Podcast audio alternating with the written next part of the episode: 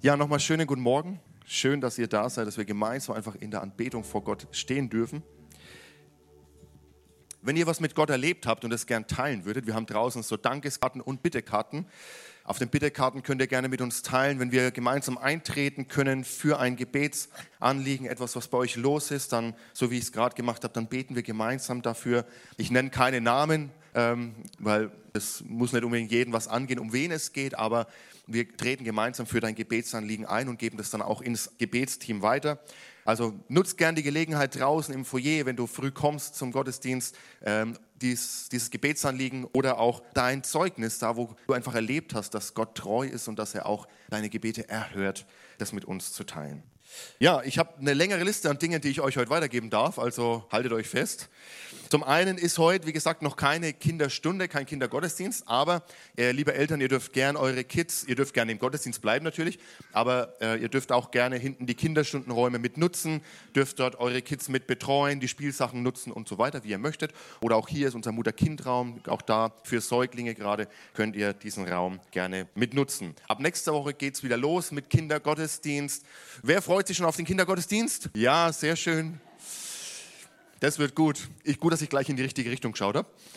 Und ab nächste Woche ist auch wieder Livestream, das heißt, ihr könnt gerne ab nächster Woche auch wieder online mit, aber seid bitte vor Ort, ja. Im Notfall könnt ihr gerne auch online mit dabei sein. Äh, ihr könnt auch jetzt übrigens diese Predigten ähm, im August äh, über iTunes und Spotify und solche Dienste die Predigten nachhören oder anhören. Und nächste Woche geht auch zum Beispiel das Kaffee nach dem Gottesdienst wieder los. Also da auch dürfen wir wieder gemeinsam bei Kaffee und leckerem Kuchen Gemeinschaft haben. Wir haben am 2.9. einen Herzschlag-Lobpreisabend, nächsten Samstag. Auch da herzliche Einladung. Seid gerne dabei um 19.30 Uhr. Wir haben einen Freundinnen-Treff am 7. September um 19 Uhr. Da gibt es sicherlich noch mehr Infos, wo, sich, wo ihr euch trefft und wo es hingehen wird. Wir haben einen Familiengottesdienst am 10. September, denn wir machen es immer gern so, dass wenn die Schule startet, wenn Kindergarten alles wieder neu losgeht, dass wir unsere Schüler und Schülerinnen, die Kids einfach unter Gottes Segen stellen und einen Familiengottesdienst feiern. Also auch da seid herzlich eingeladen, kommt mit, bringt eure Family, eure Kids mit. Wir segnen sie gerne für dieses neue Schuljahr. Und ich glaube, alle Eltern wissen nur allzu gut, äh, was auch für unsere Kids für Herausforderungen haben äh, unter was für einem Druck sie zum Teil auch schon stehen in ihrem jungen Alter. Und umso wichtiger ist es, dass wir sie wirklich Gott anbefehlen. Auch wenn du irgendwas Neues beginnst, einen neuen Job, wenn jemand das Studieren beginnt oder irgendwas Neues in deinem Leben ist, auch dann beten wir gern in diesem Gottesdienst für dich. Am 10. September ist es. Dann ähm, jetzt in der kommenden Woche, normalerweise vom Rhythmus her, würde das Gemeindecafé stattfinden, Mittwochnachmittag. Das fällt aber diese Woche aus. Außer jemand meldet sich spontan und sagt, hey, ich bin da und übernimmt es, dann kommt gerne auf mich zu. Ansonsten äh, fällt es diese Woche aus. Und ich darf auch darauf hinweisen, dass das Gemeindebüro diese Woche wegen Urlaub nicht besetzt ist. Also ihr werdet mich nicht erreichen, denn ich bin nochmal unterwegs. Und die Kleingruppen beginnen auch wieder. Kleingruppen, neue Kleingruppen ab Oktober. Das heißt, wenn ihr überlegt, Mensch, selber eine Kleingruppe anzubieten oder wenn ihr überlegt, Mensch, in welche Kleingruppe könnte ich als nächstes gehen. Kleingruppen sind uns so wichtig, weil wir auch unter der Woche Gemeinschaft miteinander haben möchten, in kleineren Gruppen, wo man sich einfach öffnen kann, den anderen gegenüber, füreinander beten, füreinander eintreten kann. Und dafür sind Kleingruppen und Hauskreise so wichtig. Und ab Oktober werden neue starten. Kommt gerne auf uns zu, wenn ihr schon sagt, boah, ich würde da gern was übernehmen. Und wenn ihr gerne an einer Kleingruppe, Kleingruppe teilnehmen möchtet oder einem Hauskreis, dann seid gespannt auf das, was da ab Oktober losgehen wird. Ja, wenn ihr auf dem Laufenden bleiben möchtet, dann könnt ihr uns auch gern folgen bei Facebook oder bei Instagram. Ab nächste Woche auch wieder bei YouTube. Oder wenn ihr mit uns in Kontakt bleiben möchtet, dann füllt gerne so eine Kontaktkarte aus, die liegt draußen auf dem Tresen und dann kommen wir gern mit euch in Kontakt und lassen euch einfach wissen, was so im Gemeindeleben los ist. Okay, das waren jetzt einige Informationen. Wenn ihr sagt, das kann ich mir nie und nimmer merken, wie gesagt, schaut gerne auf die Homepage oder schaut auch in das neue Monatsblatt, was schon ausliegt, nehmt es gerne mit. Dann wisst ihr immer, was so los ist in den nächsten Wochen. So, jetzt komme ich zu einem ganz besonderen Teil, denn wir lieben es, Kinder zu segnen. Kinder sind ein Segen Gottes und deshalb lieben wir es, Kinder zu segnen. Deshalb darf ich die Carol und die ganze Family nach vorne bitten. Denn uns ist ein Kind geboren, schon vor einigen Monaten, genau. Ermutigt sie gerne. Schön, kommt gern mit rauf. Der Karol lässt, äh, der Karol sag ich, der Konrad lässt sich entschuldigen, der hat heute Notdienst in der Apotheke, aber wir denken auch an ihn mit und wollen einfach den kleinen Joshua ähm, segnen und stärken, als Gemeinde eintreten und sein Leben einfach in Gottes Hand legen. Der Start war ja etwas anders etwas ungewöhnlicher. Also Joshua hat es sehr eilig, das Licht dieser Welt zu erblicken, ist also früher geboren, war dann aber auch einige Wochen im Krankenhaus. Ne? Es war keine einfache Zeit, auch für euch hin und her zu pendeln, irgendwie mit ihm Beziehung aufzubauen. Aber wir sind so dankbar, Joshua, für dein Leben. Du bist ein Segen Gottes, ein Geschenk Gottes für deine Familie, aber auch für dein Umfeld. Und deswegen freue ich mich, lasst uns gemeinsam aufstehen und lasst uns dem Joshua wirklich Gott anbefehlen. Lasst uns ihn segnen und die Hände ausstrecken, wenn ihr euch, ähm, wenn ihr möchtet, zum Segen. Herr Jesus, wir danken dir. Wir danken dir für den Joshua. Wir danken dir für das Geschenk, was du uns durch ihn und dieser Welt durch ihn gemacht hast. Und wir bitten und wirklich und treten dafür ein, dass der Start seines Lebens nicht bestimmend ist für den weiteren Verlauf seines Lebens, Herr. Herr, diese Schwierigkeiten, die liegen hinter ihm, Herr. Wir wollen wirklich dein Wort, was du an Josua richtest, sei mutig und stark. Das wollen wir über sein Leben aussprechen. Der Joshua soll das Leben mutig und stark anpacken, weil er weiß, wer sein Gott ist, weil er weiß, wer vor ihm steht, weil er weiß, wer ihn segnet und wer Gutes über ihn ausspricht, Herr.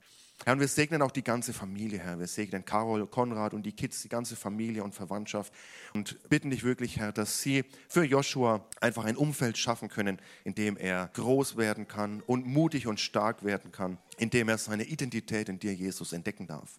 Stärke auch sie, Herr. Gib ihnen neue Kraft, Herr Jesus. Herr, wir legen dieses Leben in deine Hand. Im Namen des Vaters, des Sohnes und des Heiligen Geistes. Amen. Bleibt gern noch stehen. Wir beten nämlich nochmal für die Familie. Und weil diese Wochen auch, diese Monate so viel Kraft gekostet haben, Carol, ja, hat die Carol gesagt, hey, ich brauche mal irgendwie einen Tapetenwechsel, ich muss mal was Neues sehen und vor allem, ich brauche mal Familie um mich herum. Und ich glaube, jeder, der weg, weit weg ist von Familie, kann das gut nachvollziehen. Und deshalb hat die Carol gesagt, hey, ich muss mal auftanken mit den Kids. Äh, Konrad ist ja hier gebunden, einfach durch äh, seinen Job, die Apotheke. Und äh, Carol und die Kids werden also für längere Zeit äh, erstmal zur Familie gehen, nach Kanada und dort auftanken, wie gesagt, unter Familie, unter Verwandtschaft sein, dort behütet sein. Und auch für diese Zeit wollen wir euch segnen und stärken und aussenden. Wir sind so dankbar für euch ähm, und gönnen dir aber auch und der Family diese Zeit, ähm, einfach da, wie gesagt, mal aufzutanken und neue Kraft zu sammeln. Komm, lass uns nochmal die Hände ausstrecken. Lass uns die ganze Familie nochmal unter Gottes Segen stellen. Herr Jesus, wir danken dir, Herr. Wir danken dir für Carol, wir danken dir für Konrad, wir danken dir für den großen Segen, den sie sind, Herr, für uns als Gemeinde, aber auch für ihr Umfeld, Herr. Herr, aber du siehst, dass es manchmal auch Kraft kostet, Herr, dieses Leben anzupacken. Du siehst, dass es Kraft kostet, Herr, auch Familie zu haben. Und so danken wir dir für die Möglichkeit jetzt für Carol und die Kids einfach da aufzutanken, bei Familie, bei Verwandtschaft sich auch unter die Arme greifen zu lassen, Herr, dass auch die Carol ein Stück zur Ruhe kommen kann, Herr. Und wir bitten dich wirklich und legen sie und die Kids, Herr, in deine Hand. Wir bitten dich um dein Wohlwollen und deine Güte, Herr, dass du wirklich die Wege schon vorzeichnest, auch in Kanada, dass du Dinge vorbereitest, dass alles dort gut gelingen wird, Herr, dass ähm, mit den Kids in der Schule und so weiter, dass es wirklich, dass du da einfach äh, eingreifst und Dinge schon Wege ebnest, Herr, und Wege bahnst, Herr, dass du vor ihnen weggehst, Herr, dass du vor ihnen vorausgehst und da Dinge wirklich schon vorbereitest. Herr, und besonders für Carol bitten wir dich, Herr, dass sie auftanken darf in deiner Gegenwart. Herr, da wo sie so viel geben darf, Herr, auch an ihre Kids, Herr, an Familie, da wünschen wir auch, dass sie nehmen darf aus deiner Kraft. Denn deine Kraft geht niemals aus. Deine Stärke geht niemals aus. Und dieser Stärke befehlen wir dich an und die ganze Familie an, Herr Jesus. In deinem Namen, im Namen des Vaters, des Sohnes und des Heiligen Geistes. Amen. Lass mal von euch hören. Ja? Schickt uns eine Karte von Kanada. Ähm, wer mal besuchen möchte, ja, in Kanada ist ja auch nicht so weit weg. genau, Weihnachten seid ihr wieder da. Gottes Segen euch und alles Gute. Wie sieht es mit Englisch aus? Shelia, Englisch läuft? Ja, aber in Kanada kommt man ja auch mit Französisch erstmal ganz gut zurecht. Von daher passt es. Gut, sehr schön. Jetzt hole ich mir mal meinen Pult. Ja, wir sind aktuell in einer Predigtreihe, aber keine Sorge, nicht mehr lange. Diese Predigtserie wird nämlich heute zu Ende gehen. Heute ist die letzte Predigt zu der Predigtserie Back to Basics. Ich habe mal nachgeschaut, wann eigentlich die erste Predigt dazu war. Weiß es noch jemand? Anfang Juni Also ein paar Wochen hat uns das Thema beschäftigt, aber mir war es einfach so wichtig, ein paar Dinge neu zu verankern. Warum tun wir, was wir tun? Und ich glaube, dass das, was wir tun, mehr Kraft hat und auch mehr Sinn für uns ergibt, wenn wir es verbinden mit unserer Identität in Christus, wer wir sind. Also letzte Woche habe ich über Lobpreis und Anbetung gesprochen und ja, wir können sagen, ja, hey, wir beten an und wir loben Gott. Aber wenn wir verstehen von unserer Identität her, wer wir sind in ihm, dass wir Priester sind, die vor Gott stehen, dass wir Priester sind, die vor ihm dienen, dann macht auch das, hey, wir, natürlich, wir sind Priester, natürlich beten wir ihn an. Oder warum, wir haben uns auch die Frage gestellt, warum komme ich überhaupt zum Gottesdienst? Und ich habe versucht, uns auch hier wieder in unserer Identität zu verankern, denn die Bibel sagt, wir sind die Ekklesia Gottes, wir sind die Versammlung, die Herausgerufenen Gottes, aber nicht nur die Herausgerufenen, sondern auch die Zusammengerufenen Gottes. Das heißt, es ist Teil unserer Identität, uns zu versammeln als Gläubige, als Geschwister. Und heute habe ich äh, die letzte Predigt zu dieser Predigtserie unter, das, unter die Frage gestellt, worum geht es wirklich beim Christsein? Also eine wirklich basic Frage, mit der ich heute abschließen möchte. Man könnte auch fragen, hey, was heißt es eigentlich, Christ zu sein? Was bedeutet Christ oder christlich zu sein? Sein. Und ich würde gern für die Predigt mit uns gemeinsam beten und würde mich freuen, wenn ihr gemeinsam mit mir einfach einstimmt und auch euer Herz öffnet für das, was Gott heute zu uns sprechen möchte. Herr Jesus, ich danke dir für dein Wort. Ich danke dir, dass es uns Wahrheit und Richtschnur ist für unser Leben. Sprich heute zu uns. Wir geben dir Erlaubnis, Heiliger Geist, in unser Leben hineinzusprechen und zu wirken, aber es nicht nur Information sein zu lassen, sondern Veränderung in uns bewirken zu lassen. Alle Ehre sei dir, Jesus. Amen. Wer von euch hatte oder hat vielleicht noch einen Spitznamen in seinem Leben? Ja, zaghaft gehen manche manche Hände nach oben. Ja, wer hatte oder hat einen Spitznamen im Leben bekommen? Und ich meine jetzt nicht nur ähm, Abkürzungen des eigentlichen Namens, wie jetzt zum Beispiel ähm, Denise zu Danny, nein, oder, oder Nies, ja, oder, oder Alexander zu Alex, oder Josua zu Hey Jo zum Beispiel, ja, oder Johannes zu Jo. Also ich meine jetzt nicht nur einen Spitznamen, der den Namen abkürzt, sondern es gibt ja auch manchmal Spitznamen, die eine gewisse Charaktereigenschaft von uns stärker betonen, die andere in uns beobachten und in uns sehen. Zum Beispiel finden wir es auch in der Bibel. Jesus nennt die Brüder Jakobus und Johannes die Donnersöhne. Also irgendwas muss in ihrem Charakter gewesen sein. Die müssen wohl sehr lebhaft gewesen sein, dass er sagt, hey, ihr seid die Donnersöhne. Mein Fußballtrainer, der nannte mich damals, und das ist schon einige Zeit her, er nannte mich Pferdelunge. Warum? Weil ich einfach gelaufen bin und gelaufen bin und gelaufen bin. Und wenn die anderen kaputt waren, kam bei mir die zweite, die zweite Luft, sagt man, und ich bin einfach weitergelaufen. Und irgendwann hat mein Trainer gesagt, hey Pferdelunge. Ja, ich weiß nicht, was, vielleicht gibt es bei euch auch so einen Spitznamen, den man euch gegeben hat und der so eine gewisse Eigenschaft von euch besonders hervorgehoben hat. Aber das geht nicht nur für einzelne Personen, sondern solche Spitznamen gibt es auch für Gruppen von Personen, zum Beispiel Bewohner von Dörfern oder von Städten.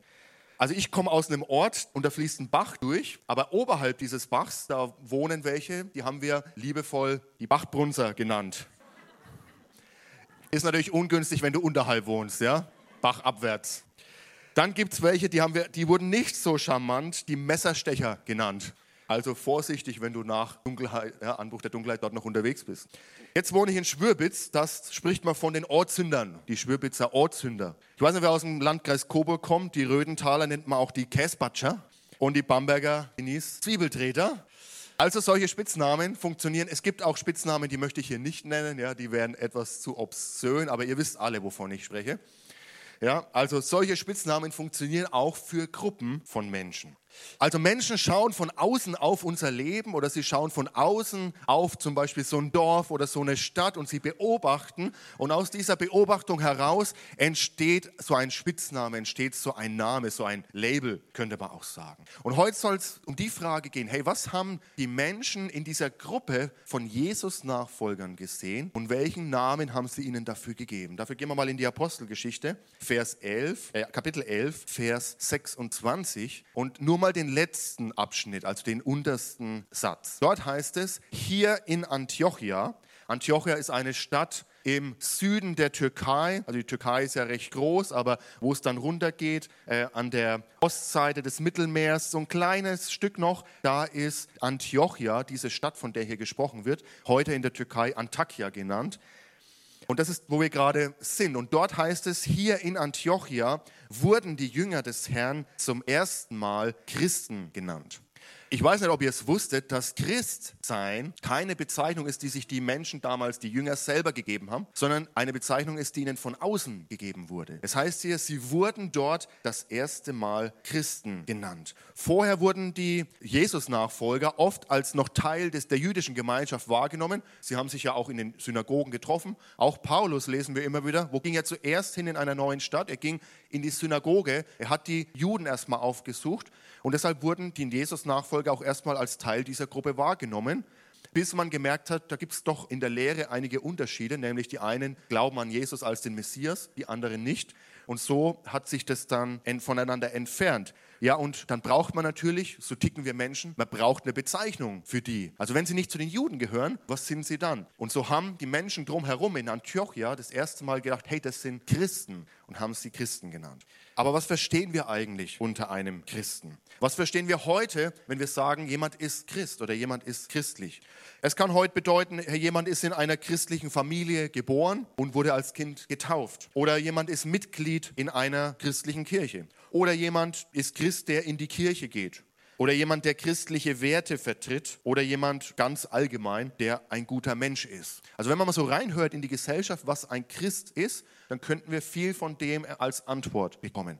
Aber ich habe mich gefragt, was haben wohl die Menschen in Antiochia, in dieser Stadt, in dieser Gruppe von Menschen gesehen, als sie sie beobachtet haben, dass sie gesagt haben, das sind Christen, auf Griechisch Christianos. Anhänger des Christus. Und ich glaube, dass sie, als sie diese Gruppe von Menschen gesehen haben, dass sie vor allem drei Dinge beobachtet haben. Und das eine ist, dass ich glaube, dass sie bemerkt haben, diese Gruppe von Menschen spricht ständig von einem Christus, von einem gewissen Christus. Ich glaube, dass sie beobachtet haben, hey, und die glauben auch noch, was dieser Christus gelehrt hat. Und diese Lehre verändert ihr Leben. Also irgendwas ist an diesen Menschen anders. Sie verhalten sich anders als der Rest der Gesellschaft. Also diese, dieser Christus Christus und seine Lehre, die bringt scheinbar eine Veränderung auch in diesen Menschen hervor.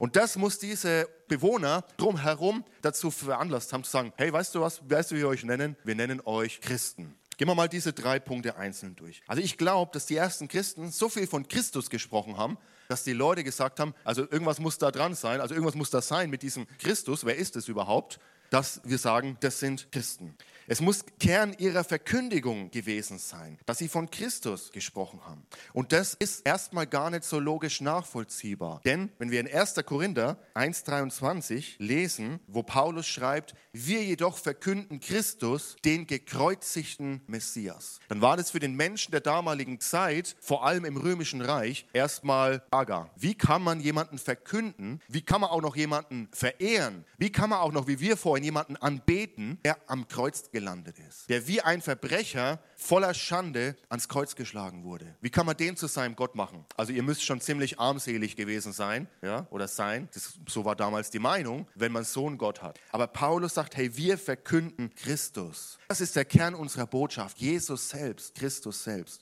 den gekreuzigten Messias. Ja, er ist gekreuzigt, ja, er ist gestorben wie ein Verbrecher, aber für unsere Schuld, unsere Sünden. Und er ist der Messias, er ist der Retter, auf den wir gewartet haben. Er ist dieser Retter, den wir brauchen. Und dann heißt es weiter, für die Juden ist diese Botschaft eine Gotteslästerung und für die anderen Völker völliger Unsinn. Und es ist auch heute noch genauso. Wenn wir Christus verkündigen, wenn wir über Jesus sprechen, dann ist es auch heute noch für viele unvorstell, unvorstellbar oder nicht nachvollziehbar. Hey, was wollt ihr mit diesem Jesus? Machen wir mal einen Zeitsprung in das Jahr 200, ungefähr 200 nach Christus, um nochmal deutlicher zu machen, was es für die Menschen damals bedeutet hat, diesen Christus, den gekreuzigten Messias, zu verkünden und an ihn zu glauben. Und ich habe euch mal ein Graffiti mitgebracht aus Rom. Also auch damals gab es schon Graffiti, allerdings nicht mit der Spraydose, sondern eingeritzt in die Wände. Und in Rom hat man so ein Graffiti an einer Hauswand gefunden und freigelegt. Ihr seht hier äh, jemanden, der so ausgestreckt da hängt. Es sieht aus ja, wie die Kreuzform, auch der Körper, aber der Kopf sieht aus wie ein Esel. Und da ist eine Person und die hat so eine, wie wir, ah, wie wir, hey, wir heben auch die Hände im Lobpreis, ja, streckt so seine Hand aus in Richtung dieses, dieser Pers oder dieses äh, Wesens, was da scheinbar gekreuzigt ist. Und drunter steht auf Griechisch Alexa Menos, das ist der Name, betet Gott an oder betet seinen Gott an. Was hat da jemand versucht auszudrücken? Jemand hat versucht auszudrücken, hey, ihr glaubt an jemanden, der gekreuzigt wurde, das ist doch ein Esel. Ihr betet einen Esel an. Du betest einen Esel an, hat jemand versucht hier diesem Alexamenos, der wahrscheinlich der Christ war, und dafür bekannt war, ihn dafür, sage ich mal ganz modern, zu mobben. Hey, du betest doch eigentlich nur einen Christ an. Wie kann man, äh, in Esland, wie kann man nur jemanden anbeten, der ans Kreuz genagelt wurde? Hey, wie doof ist das eigentlich? Das war das, wie um die Jünger herum das wahrgenommen wurde und wie die Christen zum Teil verschmäht wurden. Aber deutlich ist doch, dass den Menschen drumherum bewusst war, Teil oder Kern dieses christlichen Glaubens ist eben dieser Christus, ist der, der ans Kreuz genagelt wurde. Okay, danke. Darfst du erstmal wieder runternehmen?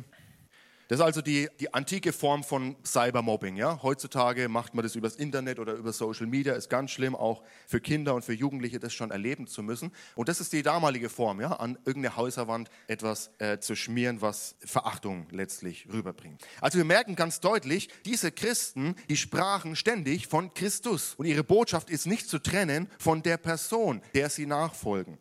Und ich will das nochmal deutlicher machen anhand von drei Zeitzeugen aus der damaligen Zeit, die alle um 100 nach Christus gelebt und geschrieben haben, also Historiker, Schriftsteller zur damaligen Zeit und denen auch bekannt war, irgendwas an diesen Christen muss mit Christus zu tun haben. Und der erste heißt Sueton, also ein damaliger Schriftsteller. Und er schreibt, er vertrieb die Juden aus Rom, er ist Claudius, der Kaiser zur damaligen Zeit, und dann sagt er, die unter ihrem Anführer Christus ununterbrochen Unruhe stifteten. Also dieser Sueton, dieser damalige Schriftsteller, der wusste auch, irgendwas mit dieser Gruppe von Menschen passt nicht ganz. Das hat was mit diesem Christus zu tun. Tacitus, ein anderer Historiker, römischer Historiker, er schreibt Folgendes über die Christen. Da geht es um die Christenverfolgung unter Nero. Ja, ähm, Rom hat gebrannt und dann war die Frage, wer hat es ausgelöst? Es gab verschiedene Spekulationen und Gerüchte. Manch, ein Gerücht hat sich stark festgehalten, nämlich dass Nero selber das irgendwie ähm, ausgelöst oder angeordnet hat. Und dieser Tacitus, der schreibt, doch weder durch menschliche Hilfe, weder durch kaiserliche Spendungen noch durch Sühnungen der Götter ließ sich der Schimpf bannen, dass man glaubte, es sei die Feuersbrunst angeordnet worden. Also kein Unfall, sondern Feuer oder ist Feuer gelegt worden.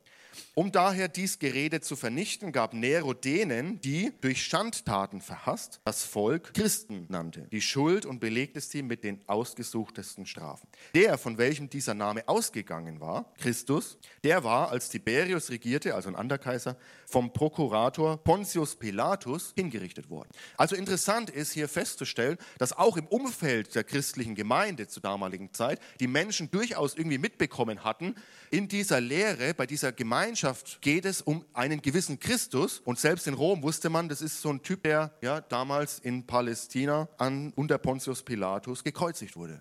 Und es lässt für mich nur den Schluss zu, die Christen, die ersten Gläubigen, sie müssen übergesprudelt sein von Christus. Christus war Teil, war Kern ihrer Botschaft. Sie haben Christus verkündigt. Ein dritter Zeitzeuge heißt Plinius und er war zur damaligen Zeit, also circa 100 nach Christus, war der Statthalter in der Provinz Bithynien und Pontus. Das liegt auch in der heutigen Türkei, im Norden der heutigen Türkei. Und er schreibt mit seinem damaligen Kaiser Trajan äh, und fragt sich, wie soll ich mit diesen Christen dort umgehen? Die halten sich ja nicht an die Staatsreligion, sie nehmen nicht an den Kulten teil, also ist ganz gefährlich mit denen. Was mache ich mit denen? Ja, er tauscht sich also mit dem Kaiser aus.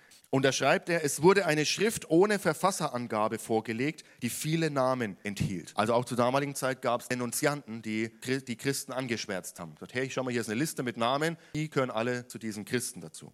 Diejenigen, die bestritten, Christen zu sein oder gewesen zu sein, glaubte ich freilassen zu müssen, da sie mit einer von mir vorgesprochenen Formel die Götter anriefen und vor deinem Bild, also dem Bild des Kaisers, das ich zu diesem Zwecke zusammen mit den Bildern der Götter herbeibringen ließ, mit Weihrauch und Wein opferten und außerdem Christus schmähten. Dinge, zu denen wirkliche Christen, wie man sagt, nicht gezwungen werden können. Also krass, jemand, der kein Christ ist, sondern der sogar die Christen dort verfolgt, staatlich, kommt irgendwie zu der Wahrnehmung, zu der Beobachtung, wenn jemand wirklich Christ ist, dann wird er Christus nicht verschmähen. Dann wird er Christus nicht verleugnen, selbst dann, wenn es ihn sein Leben kostet. Meine Ausgangsfrage war ja, worum geht es beim Christsein denn wirklich? Und ich glaube, anhand dessen, was ich gerade so aufgezeichnet habe, wird deutlich, beim Christsein geht es in erster Linie um Christus, unsere Beziehung zu Christus, unser Glaube an Christus, unsere Nachfolge. Im Matthäusevangelium Evangelium 9, Vers 9. Da lesen wir, als Jesus weiterging und am Zollhaus vorbeikam, sah er dort einen Mann sitzen. Er hieß Matthäus. Jesus sagte zu ihm, folge mir nach. Da stand Matthäus auf und folgte Jesus. Diese Einladung ging auch an alle von uns und sie geht immer noch in diese Welt hinein. Jesus lädt uns alle ein und sagt, hey, folge mir nach. Interessant ist doch, er sagt nicht, folge meiner Lehre in erster Linie nach, folge meinen Ideen nach, sondern folge mir nach. Ich bin der Kern dieser Botschaft. Christus, Jesus, er ist der Kern dieser Botschaft. Wenn wir also sagen, wir sind Christen und wir uns fragen, was macht Christsein aus, dann ist es zuerst unser Herr, Jesus Christus, und unsere Beziehung zu ihm, unsere Jüngerschaft, unsere Nachfolge. Aber weil wir ihm nachfolgen, glauben wir eben auch seinem Wort, vertrauen wir dem, was er uns weitergibt. In Johannes 14, Vers 21, da sagt Jesus, wer sich an meine Gebote hält und sie befolgt, der liebt mich wirklich. Und wer mich liebt, den wird mein Vater lieben und auch ich werde ihn lieben und mich ihm zu erkennen geben. Hier stecken zwei Worte drin, die scheinen, glaube ich, für manche nicht zusammenzupassen und manchmal ist es auch schwer zu greifen. Hier steckt drin Gebote und Lieben in einem Satz. Jemand der das das erste Mal hört, der denkt wahrscheinlich, also Gebote haben für mich nichts mit Liebe zu tun. Und viele nehmen ja auch den christlichen Glauben erstmal als etwas wahr voller Gebote. Oh, ihr müsst ja das machen und dieses machen und jenes machen und das befolgen. Und aber Jesus sagt, wer meine Gebote hält, der ist es, der mich liebt. Warum? Die Gebote Gottes, sie drücken seinen Charakter aus und sie drücken seinen Willen für uns aus.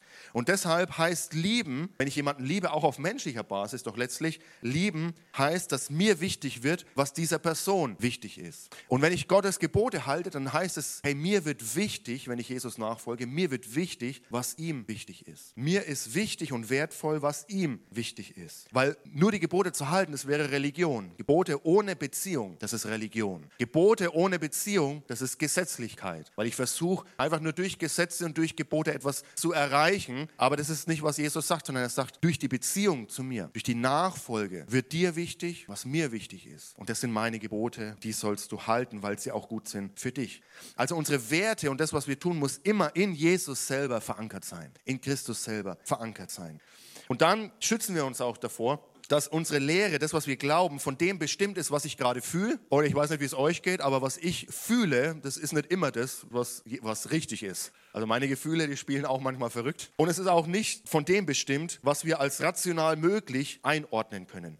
Anfang des 19. Jahrhunderts hat in der Theologie eine Strömung gegeben, die versucht hat, alles, was übernatürlich war, alles, was man rational nicht erklären konnte, rauszunehmen. Also alles, was in der Bibel steht und übernatürlich ist, das kann nicht Teil der ursprünglichen Botschaft Gottes sein. Warum? Es ist ja nicht rational, vernünftig, nachvollziehbar. So wurde die Bibel immer mehr ausgehöhlt, hier ein Stück weg und da ein Stück weg, ja, bis einfach nur noch das übrig war, was irgendwie rational, naturwissenschaftlich letztlich erklärbar blieb. Also wenn wir Christen sind, wenn wir ihm nachfolgen, dann wird uns wichtig, was ihm wichtig ist. Dann vertrauen wir seinem Wort. Im Grundgesetz unseres Landes, da steht, ich weiß nicht, ob ihr schon mal das Vorwort gelesen habt, da steht, im Bewusstsein seiner Verantwortung vor Gott und den Menschen, von dem Willen beseelt, als gleichberechtigtes Glied in einem vereinten Europa, dem Frieden der Welt zu dienen, hat sich das deutsche Volk Kraft seiner verfassunggebenden Gewalt dieses Grundgesetz gegeben. Interessant, ja? Unser Grundgesetz beginnt mit dem Satz im Bewusstsein seiner Verantwortung vor Gott und den Menschen. Und sogar das, der Bundestag selber hat festgestellt, das, was die Väter und Mütter des Grundgesetzes vor Augen hatten, das war der Gott des Alten und des Neuen Testaments, der sich in Christus, im Vater, Sohn und Geist offenbart. Darauf fußt unsere Demokratie, darauf fußt eigentlich unser Staat. Aber wenn wir unsere christlichen, ich sage mal christlichen Werte von Christus entkoppeln, dann passiert das, was wir heute eben oft beobachten. Und massenhafte Kirchenaustritte sind nur ein Indiz dafür, wie sich unsere Gesellschaft entwickelt und was ihre Werte sind, ist eine ganz andere Sache. Also wofür waren die Christen bekannt? Was haben die Menschen in ihnen gesehen? Sie haben gesehen, die sprechen ständig von Christus. Sie haben gesehen, die glauben irgendwie seinem Wort, die glauben seiner Lehre. Und sie haben auch bemerkt, in ihrem Leben verändert sich was. Plinius, dieser Statthalter, den ich vorhin ähm, zitiert habe, er schreibt weiter, ähm, als er Christen verhört und ihnen anbietet, betet doch bitte unsere Götter an und bringt Opfer dar und auch vor dem Standbild des Kaisers werft euch nieder und verschmäht Christus, dann seid ihr quasi rehabilitiert, dann seid ihr reingewaschen. Und er sagt, also echte Christen machen das nicht.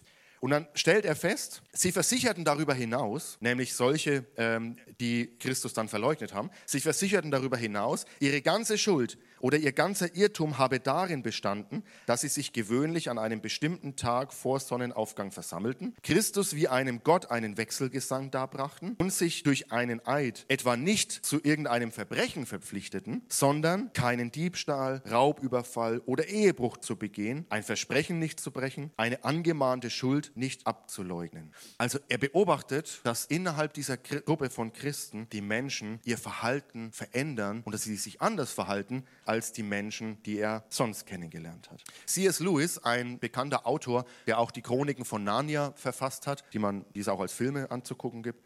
Er schreibt, wenn Sie, also die Ungläubigen, jemanden einen Christen nennen, wollen Sie damit sagen, dass Sie ihn für einen guten Menschen halten. Er sagt also, das Wort Christsein oder christlich ist so entleert worden, dass es letztlich nur noch darum geht, gewisse Werte, christliche, sogenannte christliche Werte zu vertreten oder jemanden zu bezeichnen, der einfach einfach ein guter Mensch ist. Aber, und das müssen wir festhalten, unsere Ethik, unsere Moral ist nicht zu lösen von Christus selber, sondern sie kommt aus der Beziehung zu Christus heraus. Sie kommt aus unserem Verhältnis zu Jesus Christus heraus.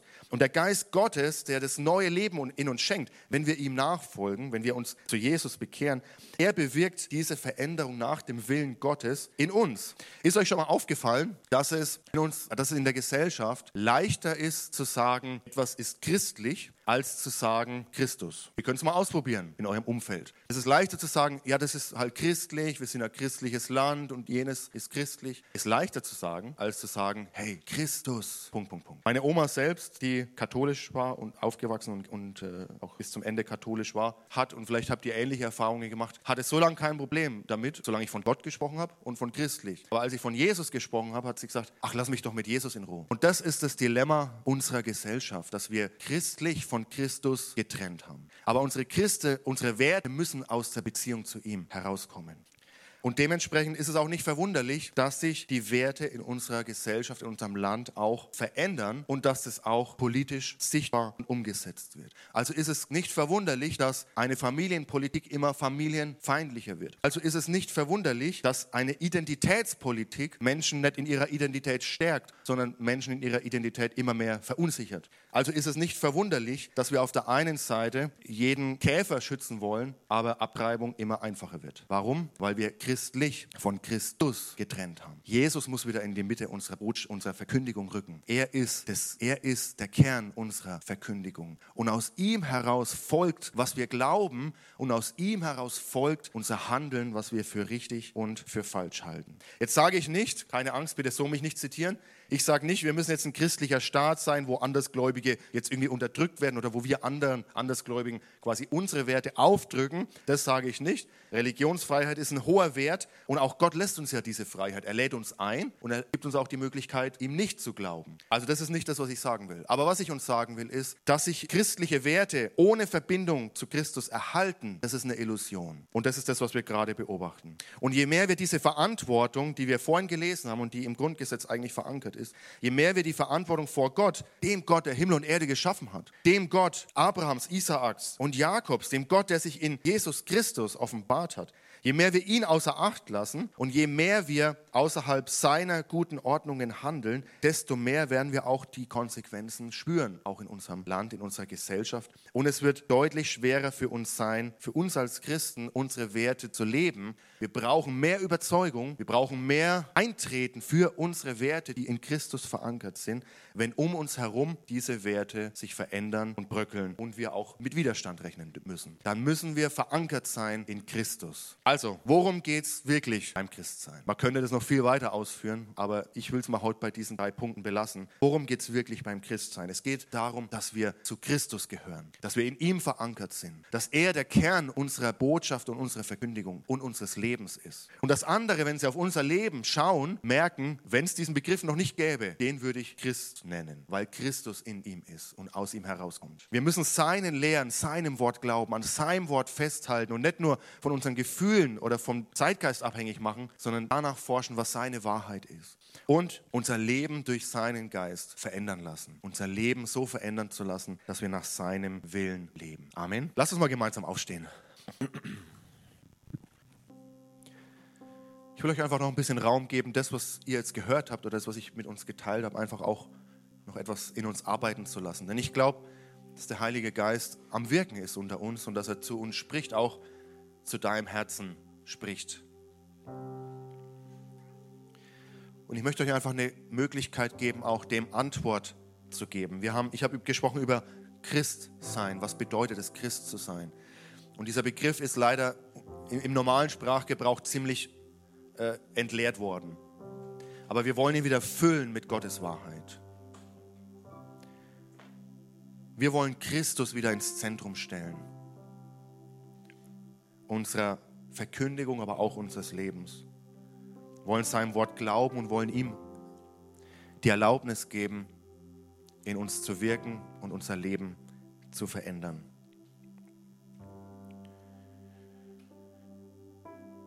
Lasst uns einen kurzen Moment nehmen, wo ihr einfach persönlich, wir stehen alle jetzt vor Gott.